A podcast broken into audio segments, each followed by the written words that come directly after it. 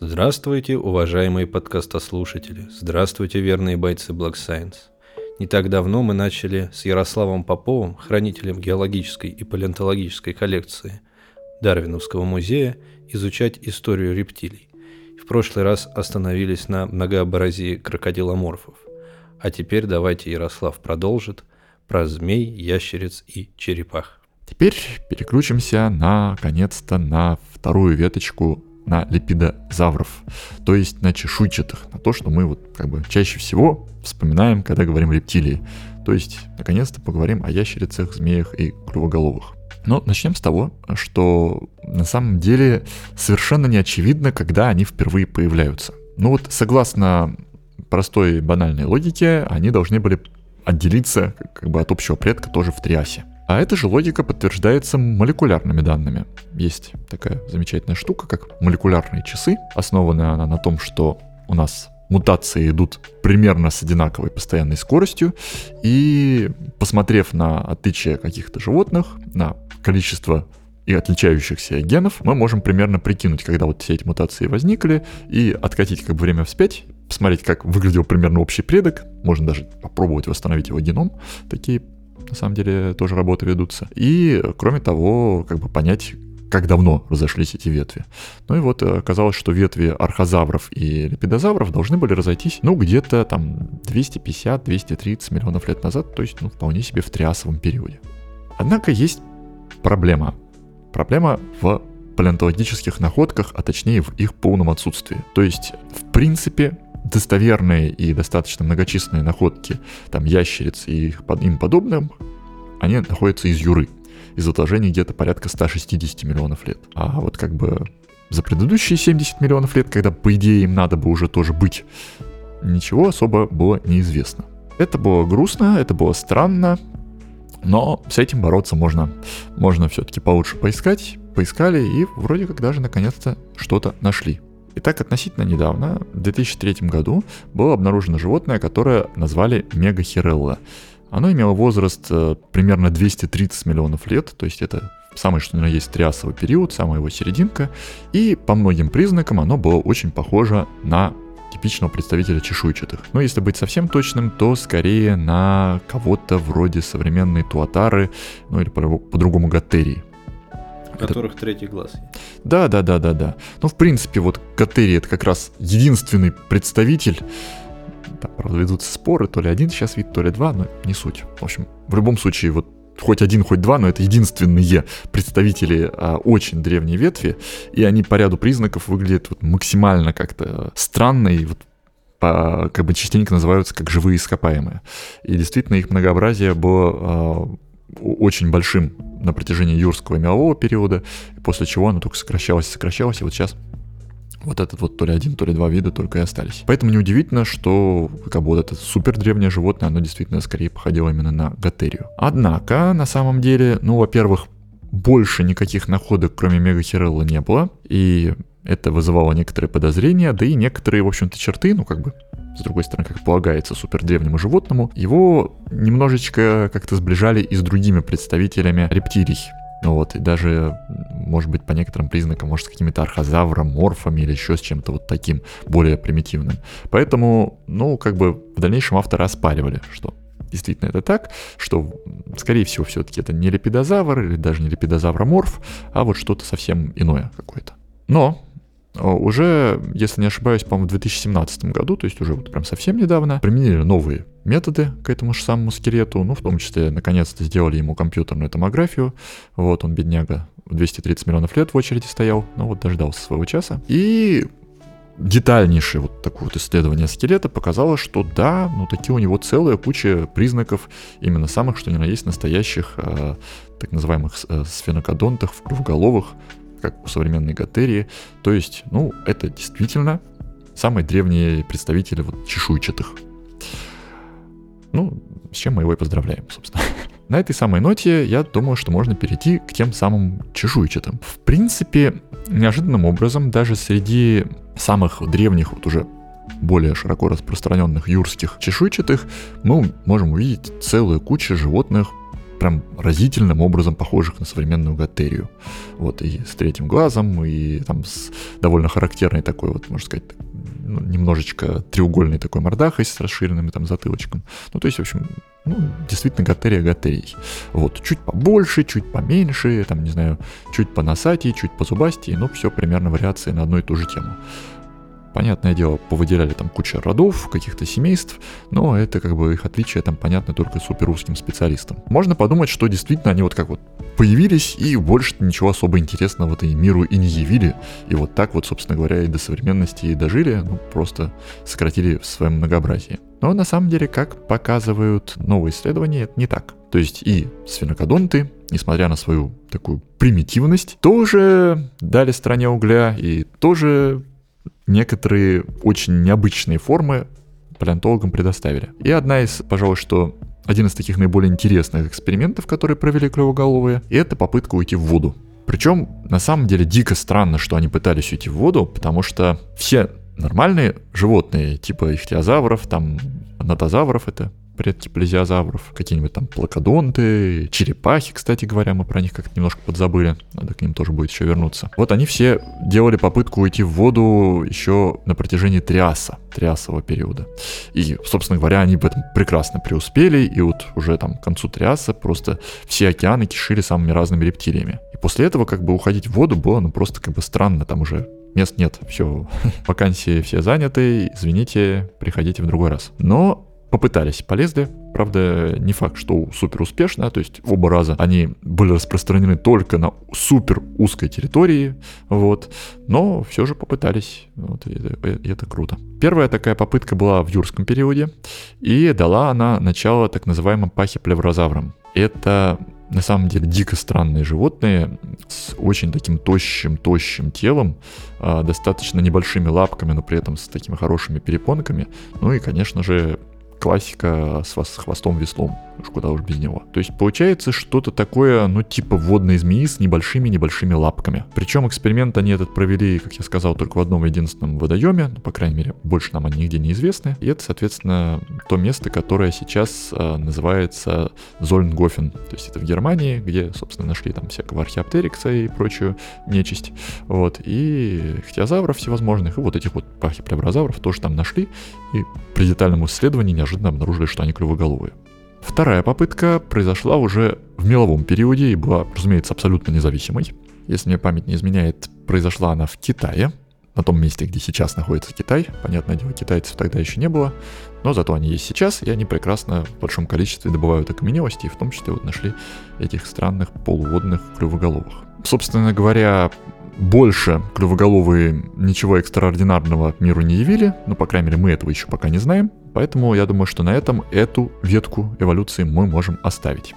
Перейдем к следующей ветке по имени ящерицы. С этими ребятами это знакомо все, и это неудивительно, их как бы сейчас просто огромное многообразие, хотя мы вроде как сейчас и живем век млекопитающих и птиц, но на самом деле, как бы если посмотреть на рептилий и отдельно их рассмотреть, то вот у них, конечно же, ящерицы будут самыми прогрессивными. Ну и на самом деле они, конечно, не, не то чтобы распространены прям везде и занимают все экологические ниши, но они максимально многообразные, насколько это вообще просто возможно в современных условиях. Иными словами, они сейчас вполне себе преуспевают и э, находятся на коне. Но, по всей видимости, сейчас как раз они достигли своего пика многообразия, но начинали свой путь они, конечно, гораздо раньше. И Возможно, этот путь начинался в Юре. Ну, по крайней мере, именно в юрском периоде находят кости самых древних ящериц подобных. К сожалению, про них не так, чтобы много можно что сказать, потому что ящерицы животинки маленькие, кости у них довольно тонкие, и, как правило, находятся лишь какие-то очень небольшие фрагменты. То есть, в принципе, если посмотреть на количество всевозможных видов, родов юрских ящериц, окажется, что их прям много, конкретно много, но конкретно что они себя представляли, сказать довольно сложно. Ну, как бы, типа просто какие-то ящерицы.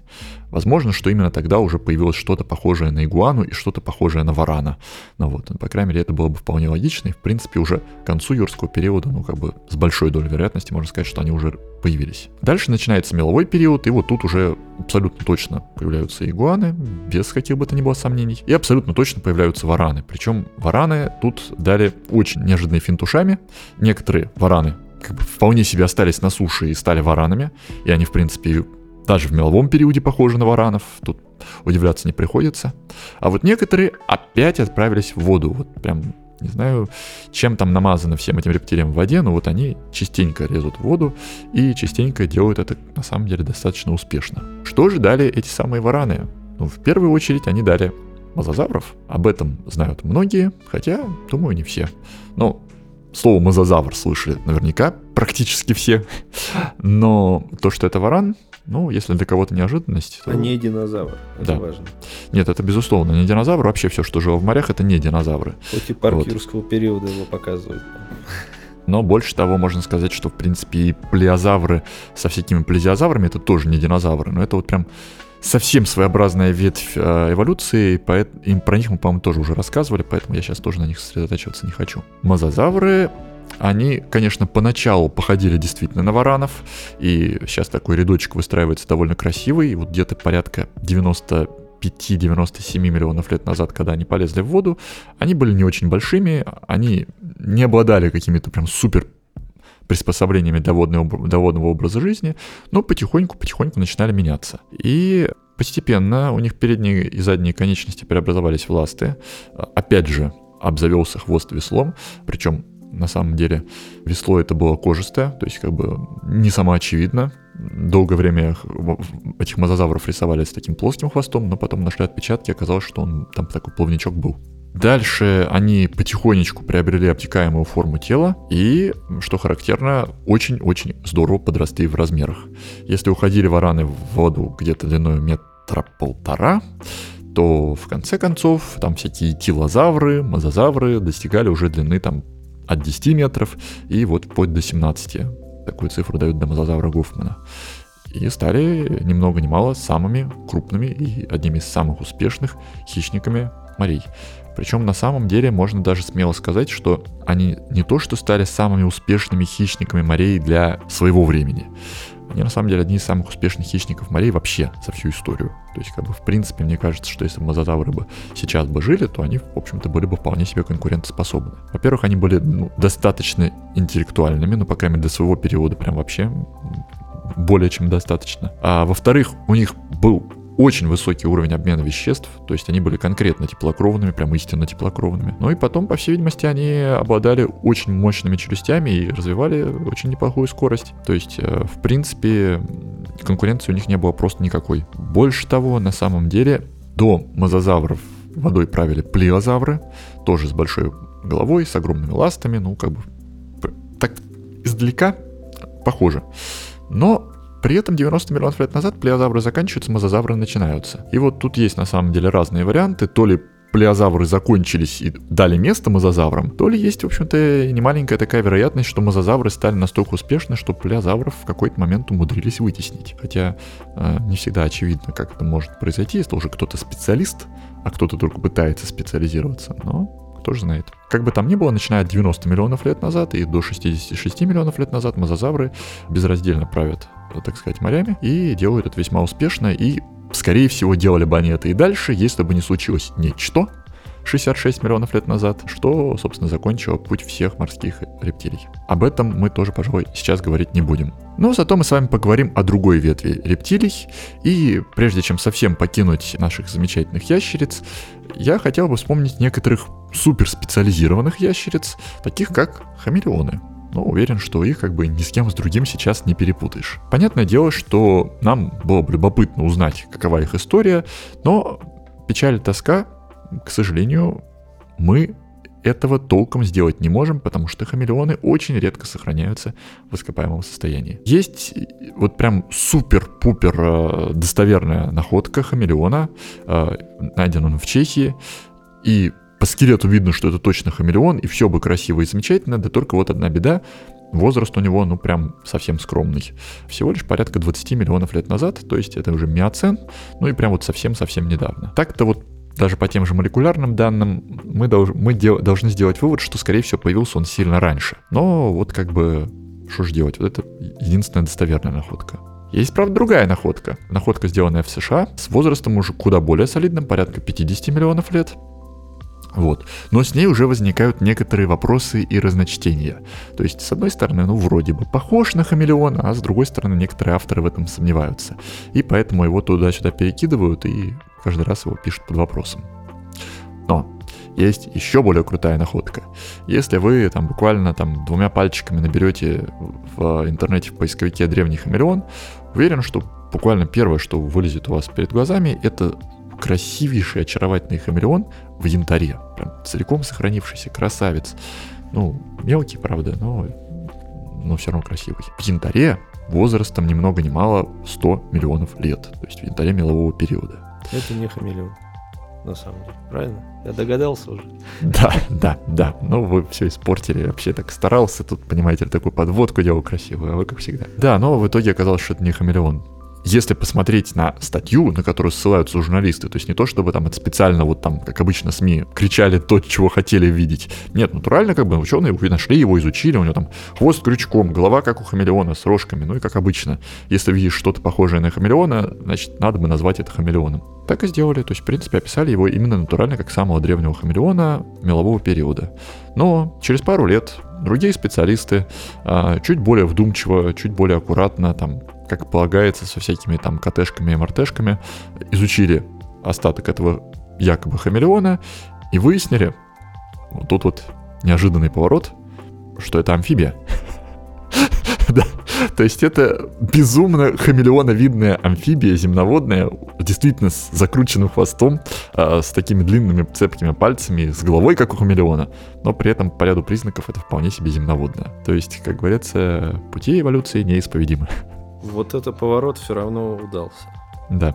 Но это, кстати, не единственный такой поворот. Вот э, следующая группа, э, которой я хотел перейти, пожалуй, что самая специфическая и самая необычная, специализированная, это змеи. И вот с ней на самом деле тоже тут хватает неожиданных поворотов. Вообще, со змеями все на самом деле тоже плохо, потому что они суперспециалисты, да, то есть они явно совершенно должны были зачем-то потерять конечности, зачем-то вот изменить там свой череп, приобрести вот этот невероятный э, кинетизм, чтобы там натягиваться на животных, как огромный такой этот носок. То есть и у них там должны были появиться вот их ядовитые зубы, ядовитые железы, да, то есть у них куча вообще на самом деле очень, очень, очень специфических черт, и разумеется, когда-то они должны были появиться, и безусловно очень интересно, когда и почему они появились.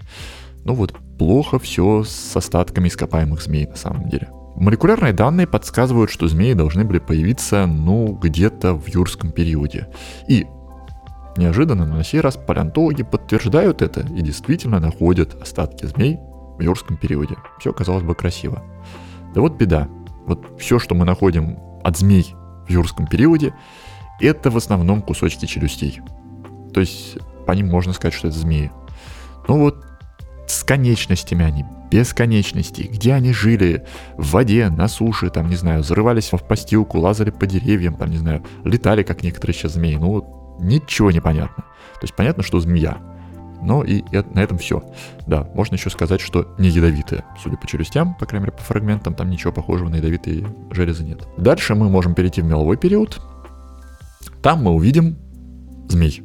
На самом деле есть хорошие находки, прям таких красивых э, змейских змей, но Проблема в том, что они уже вполне себе змеи. То есть тут как бы ничего переходного мы у них не видим. Они уже нормальные змеи, у них уже там куча особенностей есть. Поэтому как возникла змея?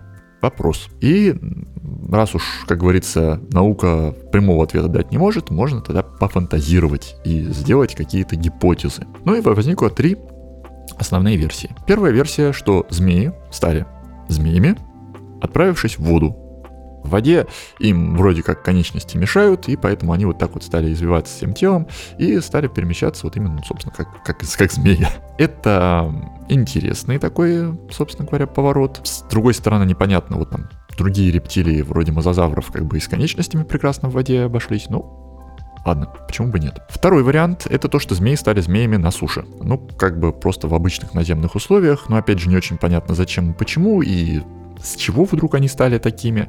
Но на эту тему тоже можно будет подискутировать, но в принципе тоже вариант.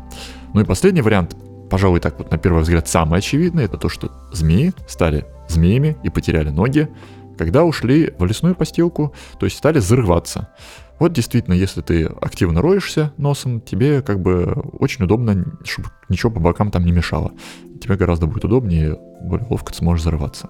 Как же теперь выяснить, какая из этих теорий более оправданная? Для этого можно воспользоваться в первую очередь тем, что у нас есть. У нас есть современные змеи, есть их гены. И в этих несчастных генах змей копаются на самом деле постоянно и откапывают куча всего интересного. В том числе а, оказалось, что у, ген, что у змей есть до сих пор ген, который, собственно, должен включить конечности, но, понятное дело, он просто не работает, не функционирует.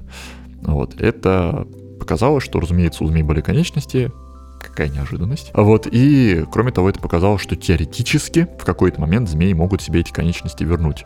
И даже иногда вроде как что-то вроде сбоя происходит, и такие маленькие коготочки у змей там появляются на том месте, где были лапки. Ну, это приятно, но гораздо интереснее другой момент. То, что покопавшись более тщательно, оказалось, что у змей как бы есть тенденция на выключение вот этих самых генов.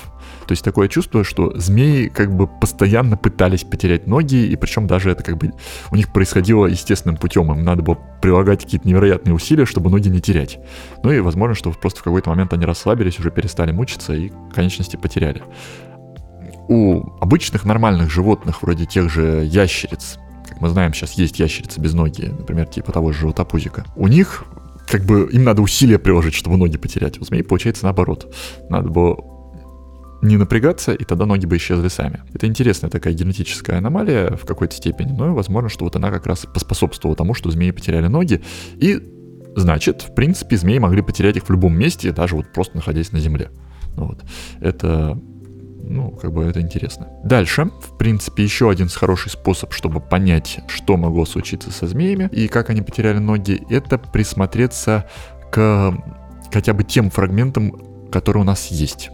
Но, казалось бы, если у нас нету целого туловища, то сложно сказать, потерялись ноги или нет, и где это животное вообще жило. Но на самом деле иногда даже один череп может дать довольно интересную информацию. Дело в том, что некоторые части черепа, а именно строение внутреннего уха и вестибулярного аппарата, очень сильно будет различаться у наземных животных, у водных и у зарывающихся. И неожиданным образом, когда стали изучать те черепа, которые вот сохранили хотя бы черепную коробочку у змей, у древних, оказалось, что самые древние из них наземные, а потом многие становятся зарывающимися. И больше того, что особенно любопытно, как раз таки от зарывающихся змей дают начало все современные. То есть складывается такое впечатление, что вот в силу какой-то вот генетической особенности какие-то из ящериц стали терять ноги где-то вот в меловом периоде.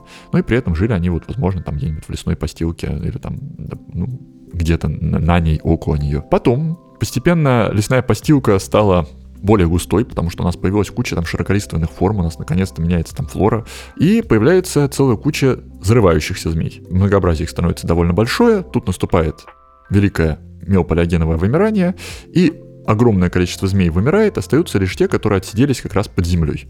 И вот они дают начало новым змеям, которые мы их, собственно говоря, видим сейчас.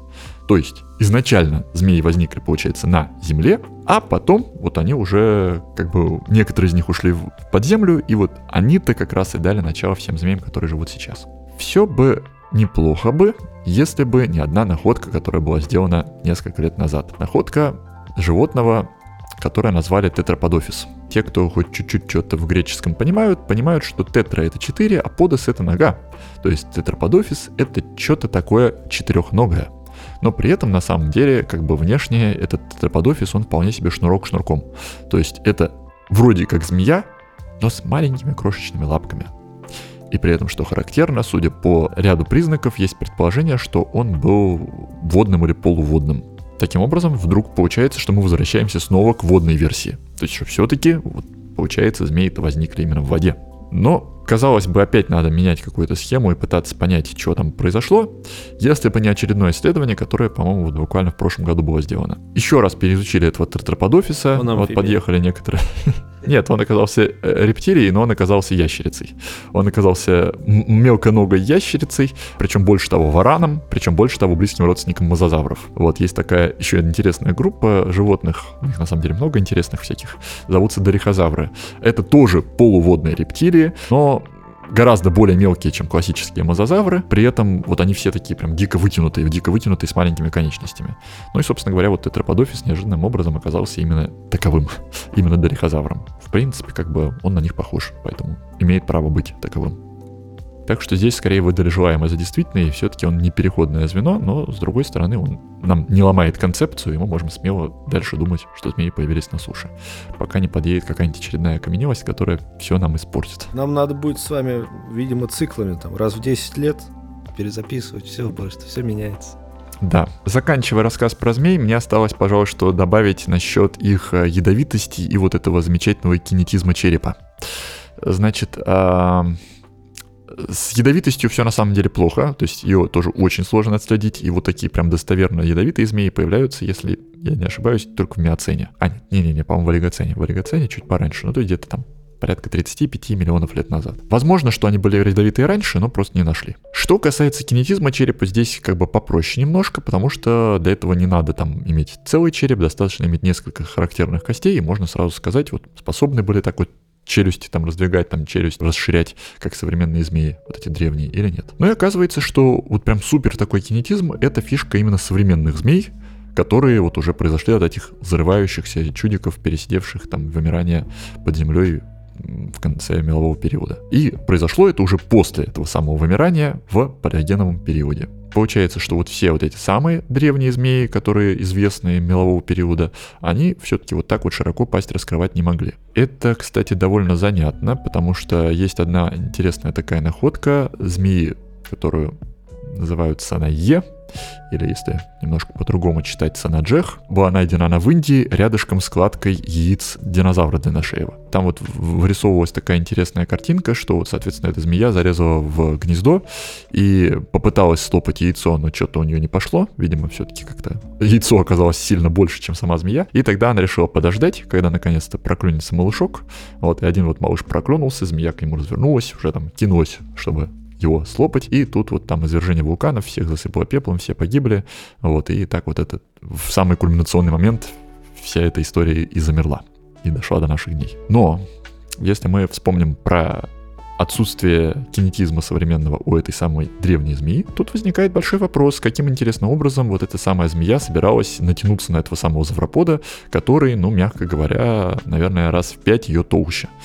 Ну, на самом деле, вот непонятно. То есть то это немножечко была неадекватная змея, и она не рассчитала свои силы. В принципе, такое в природе тоже частенько бывает и заканчивается гибелью животного. То ли все-таки она не собиралась его есть, ну вот, или же собиралась, не знаю, там, съесть по частям, хотя для змеи это тоже, честно говоря, ну как бы очень очень нетрадиционный способ питания, я, честно говоря, не могу себе такого представить. Может быть, она просто мимо проползала, как бы, и вот не повезло.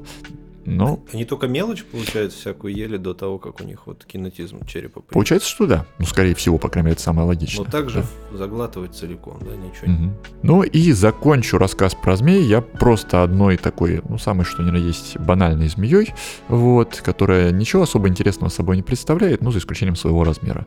Зовется Титанобоа. Ну, наверное, слышали. Эта змея жила во время палеоценового периода, вот, ой, палеоценовой эпохи, прошу прощения, палеогенового периода, то есть порядка 64 миллионов лет назад. А вот на этом самом месте можно отметить, что это после вымирания динозавров, потому что частенько рисуют, как эти титанобоа поедают тираннозавров, но вот не могли они поедать тираннозавров по техническим причинам, просто уже не встречались с ними. Чем же эта титанобоа известна? Ну, казалось бы, змея и змея такой симпатяга, удавчик там, но только чуть-чуть побольше, чем современный. Но проблема в том, что на самом деле не чуть-чуть. То есть там по некоторым оценкам там вот длина была прям сильно больше 10 метров, может там метров под 15. А самое главное, ну, в принципе, сейчас змеи некоторые такие хорошие, длинные вырастают, но тут как бы еще и ширина была очень такая знатная.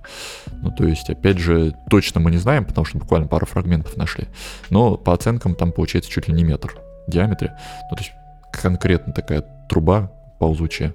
Вот, и действительно это впечатляет. Но судя по тому, что мы знаем об этих древних змеях, и судя по тому, как э, устроена эта змея, мы можем предположить, что она, в принципе, не обладала, опять же, каким-то суперкинетизмом, поэтому вряд ли могла на кого-то натянуться. При этом зубки-то у нее, вот те, которые нашли, они такие рыбоядные скорее, поэтому, скорее всего, змея это была полуводной и рыбоядной. И, в принципе, за исключением вот чудовищного размера, в остальном она как бы вот какой-то сильно специфической не было и никогда не охотилась на там гигантских животных, даже на гигантских крокодилов тех же. Ну что же, мы обсудили в принципе все практически ветви современных рептилий, за исключением одной, про которую, каюсь, я просто-напросто немножко подзабыл. Это черепахи. Ну, как бы я уже даже себе представляю там грустный вид красноухой черепахи, которая смотрит на меня вот так вот а, презрительно. Но и для того, чтобы этот взгляд мне не снился в ближайшие э, дни и месяцы, я все-таки про черепах расскажу, тем более, что на самом деле есть тут про что рассказать. Ну и начну, пожалуй, что с родства этих самых черепах. И вот здесь-то на самом деле все будет просто дико непонятно. То есть, если со змеями непонятно, как они такими стали, но в принципе с родством все более-менее понятно, они у нас получаются вполне себе родственники ящериц, больше того, родственники игуан. Вот с черепахами все на самом деле очень непонятно. То есть, в первую очередь, раньше смотрели на их череп, а череп у них прям дико древний. То есть, ну, в чем-то даже, наверное, приближенный к амфибиям, ну или как минимум к самым-самым-самым древним рептилиям. И в первую очередь вот такое вот сходство с самой древнятинкой делает массивность их черепа, то есть он такой прям конкретно твердый, без каких-то дополнительных отверстий. А отверстия природа любит, вот, и всяким прогрессивным животным дырок в черепе наделала дополнительных целая куча. А тут вот нету их. А значит, наверное, это у нас череп анапсидный, то есть без дополнительных височных окон, безумно древний, и черепахи у нас неожиданным образом оказываются родственниками самых древних так называемых парарептилий, вроде какого-нибудь пареязавра. Кстати, тоже интересное животное, прям чем дальше вспоминаю, тем больше понимаю, что можно было бы еще рассказывать и рассказывать. Но вот это, правда, ну, как бы не совсем рептилия, ну или даже все-таки можно, наверное, сказать рептилия, но вот безумно примитивная, но вы такое наверняка слышали. Э, значит, она чем-то похожа действительно на черепаху, она такая массивная, бронированная, кстати, у нее был панцирь, крупная, размером где-то с бегемота, но и при этом с таким очень мощным тоже массивным черепом, без каких бы там ни было дополнительных отверстий. Жила еще в пермском периоде. Ну и вот, собственно говоря, от этих париозавров буквально напрямую вели историю родословную черепах. Но когда стали приглядываться к скелету черепах, вот помимо черепа, а, собственно говоря, там конечностям, к ребрам, там, позвонкам, неожиданным образом заметили, что похожи по телу они скорее вот не на этих древнейших существ, а вполне себе на ящериц. То есть получается, что, судя по строению тела, неплохо было бы их отнести к каким-нибудь липидозаврам, то есть, соответственно, чешуйчатым. Да? Дальше хуже решили подключиться к генетике, чтобы всю эту ситуацию прояснить. И первые генетические анализы, которые сделали, показали, что черепахи на самом деле либо архозавроморфы, либо вообще вполне себе архозавры. То есть неожиданно черепахи у нас становятся, ну, практически крокодилом, если не сказать птицей. Но это, конечно, совсем странно и даже, я бы сказал бы, страшно. Но генетики продолжили работать, и на самом деле генетические анализы, наверное, будут еще много раз уточняться. Дело в том, что сейчас очень мало полных геномов, по которым можно было бы провести прям такой красивый анализ. Чаще всего берут какой-нибудь кусочек генов, в идеале даже не гены из ядра, а гены из особого органа, который есть в клеточке, митохондрии. Вот, митохондрии — это такая энергетическая станция клетки, которая ведет себя крайне самостоятельно и, что приятно, у нее есть свое ДНК. Ну вот, но она эволюционирует вместе с ее носителем в какой-то степени, и поэтому по митохондриальной ДНК тоже можно какое-то родство установить. Ну и вот э, частенько изучают эту митохондриальную ДНК или ее кусочек и делают какие-то выводы. Потом, соответственно, приходят другие специалисты, они изучают другой кусочек эти митохондриальной ДНК, и неожиданно выводы у них получаются немножко другие. Потом приходят третьи специалисты, они берут и выберут кусочек ядерной ДНК, и неожиданно у них вообще третья картинка получается. Ну вот для того, чтобы все-таки вот эта молекулярная систематика нормально заработала, надо по-хорошему вот прям всю ДНК изучить, у нескольких животных. И вот тогда уже об их родстве можно будет правдоподобно говорить. Так вот, читал я несколько этих статей про по молекулярным данным. Разные давались сведения по черепахам, но и вот одна из самых последних, они проверили какое-то там микро-РНК. Вот они, конечно же, ну, как положено любому специалисту, говорят, что микро-РНК, в отличие от всяких там других РН, э, РНК и ДНК, она самая крутая, она вообще практически там не меняется, нет шансов, чтобы она там как-то конвергентно стала схожей с другой, то есть э, чтобы вдруг она стала похожа на какое-то другое животное, которое ей не родственник. Поэтому именно микро-РНК, она дает самую точную информацию, и вот именно по ней-то надо все вот эти родословные деревья-то и строить. Ну и вот когда они построили по своей микро-РНК эволюционное древо черепах, неожиданно черепахи сели на веточку к липидозаврам, то есть к чешуйчатым, то есть оказались близким родственником ящерицы. Ну, вообще так-то по логике, ну, как бы они вроде на ящериц больше похожи, чем на крокодилов, поэтому я склоняюсь к тому, что вот это исследование ближе к истине. Хотя на самом деле есть даже еще одна интересная версия, то что черепахи неожиданным образом родственники плезиозавров. Вот можно сказать, это лохнесское чудовище, дожившее до наших дней. Это так, чтобы уж совсем слушатели порадовались. А как бы там ни было, кем бы они ни были, кому бы родственникам они ни были, что сейчас абсолютно доказано, что все-таки они не анапсиды. Потому что найдены предки черепах, и оказалось, что в их черепах есть дополнительное отверстие. И потом мы как бы даже прослеживаем в эволюционной линии черепах, как эти отверстия зарастают. То есть точно совершенно они не родственники вот этим всяким там древнейшим париозаврам, они просто-напросто вот вторично для того, чтобы укрепить свое тело, вот эти отверстия потом зарастили. А на самом деле отверстия у них были. Так что в любом случае они должны быть либо архозаврами, либо лепидозаврами, но какими-то вот именно настоящими заврами, а не парарептилиями. Когда же появились черепахи и как выглядели вот эти самые древние дедушки черепах? В принципе, здесь, конечно, чем дальше, тем более неопределенно все. Ну, вроде бы, какой-то вот такой древний родственник черепах нашелся еще в пермском периоде. И зовут его Эонатозавр. Что из себя представляла эта животина? Это был, ну, можно сказать, такая небольшая ящерица, но, опять же, не по своему систематическому положению, а по внешности. Да, то есть конвергентно схожа с ящерицей. Жила она на суше, при этом обладала очень широкими ребрами, что как раз вот как бы косвенно намекает, что оно пошло по пути превращения в черепаху. Ну, то есть представьте себе такую ящерицу, проглотившую блюдце.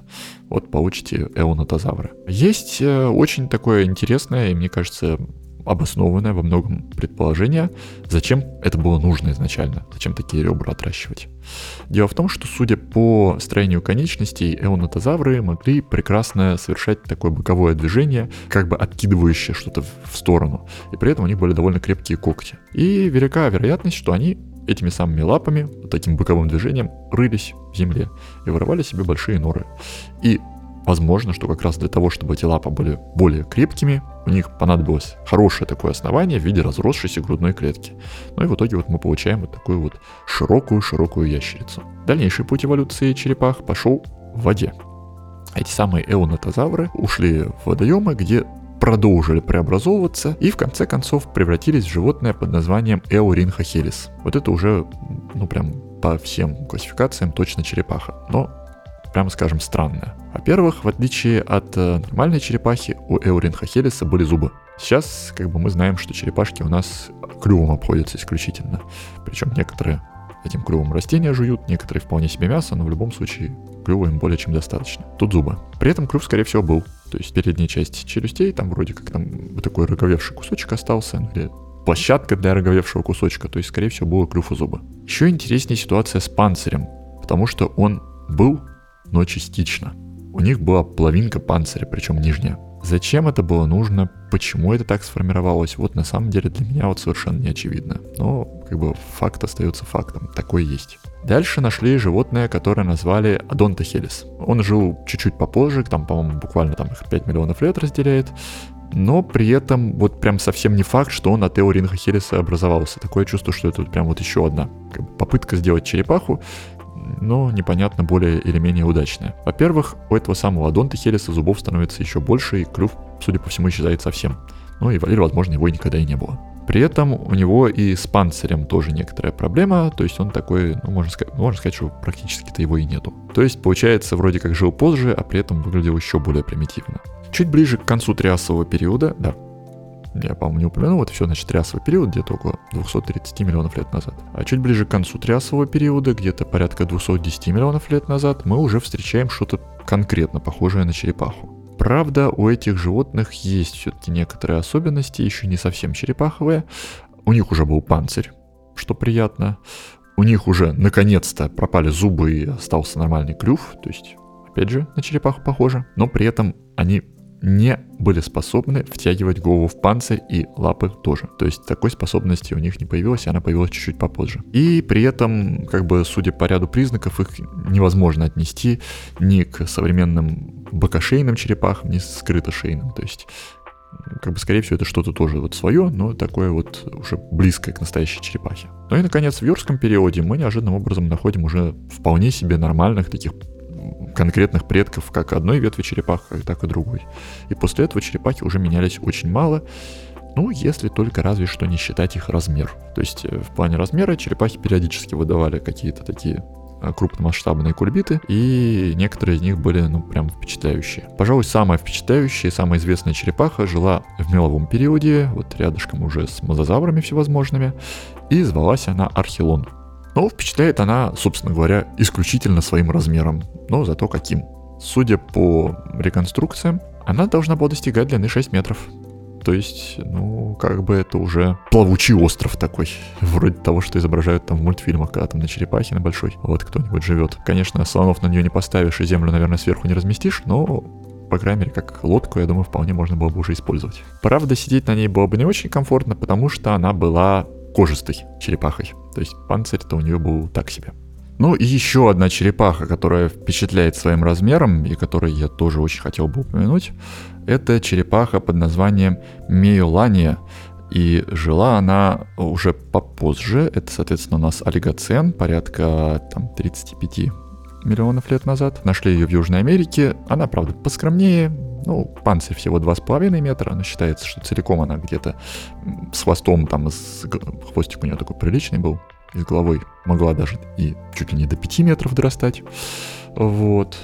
Но хороша она тем, что она, в отличие от археона, была наземной черепахой. Так что это самая крупная, которая когда-либо ходила наземная черепаха. Ну а для полного счастья у нее еще и на голове были симпатичные рога, что придавало ей некоторое сходство с драконом. Впрочем, если уж говорить о рогатых черепахах, я думаю, что здесь неплохо упомянуть и другую черепаху с очень похожим названием – Неоламия, которая, кстати, тоже известна из Южной Америки, только из чуть-чуть более ранних пород из Эоцена.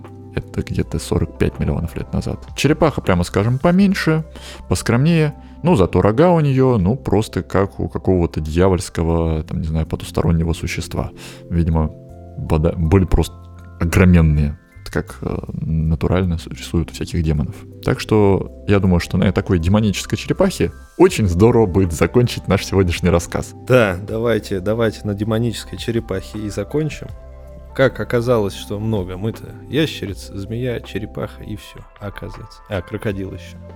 Но какая у них была история, оказывается. Перспективная причем. Да, но самое главное то ли еще будет.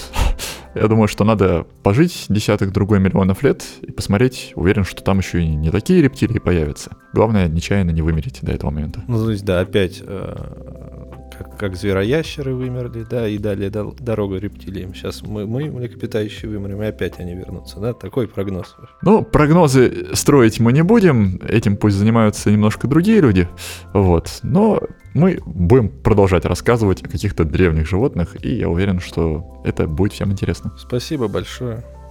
Увидимся, услышимся. И вам спасибо. До свидания. До свидания.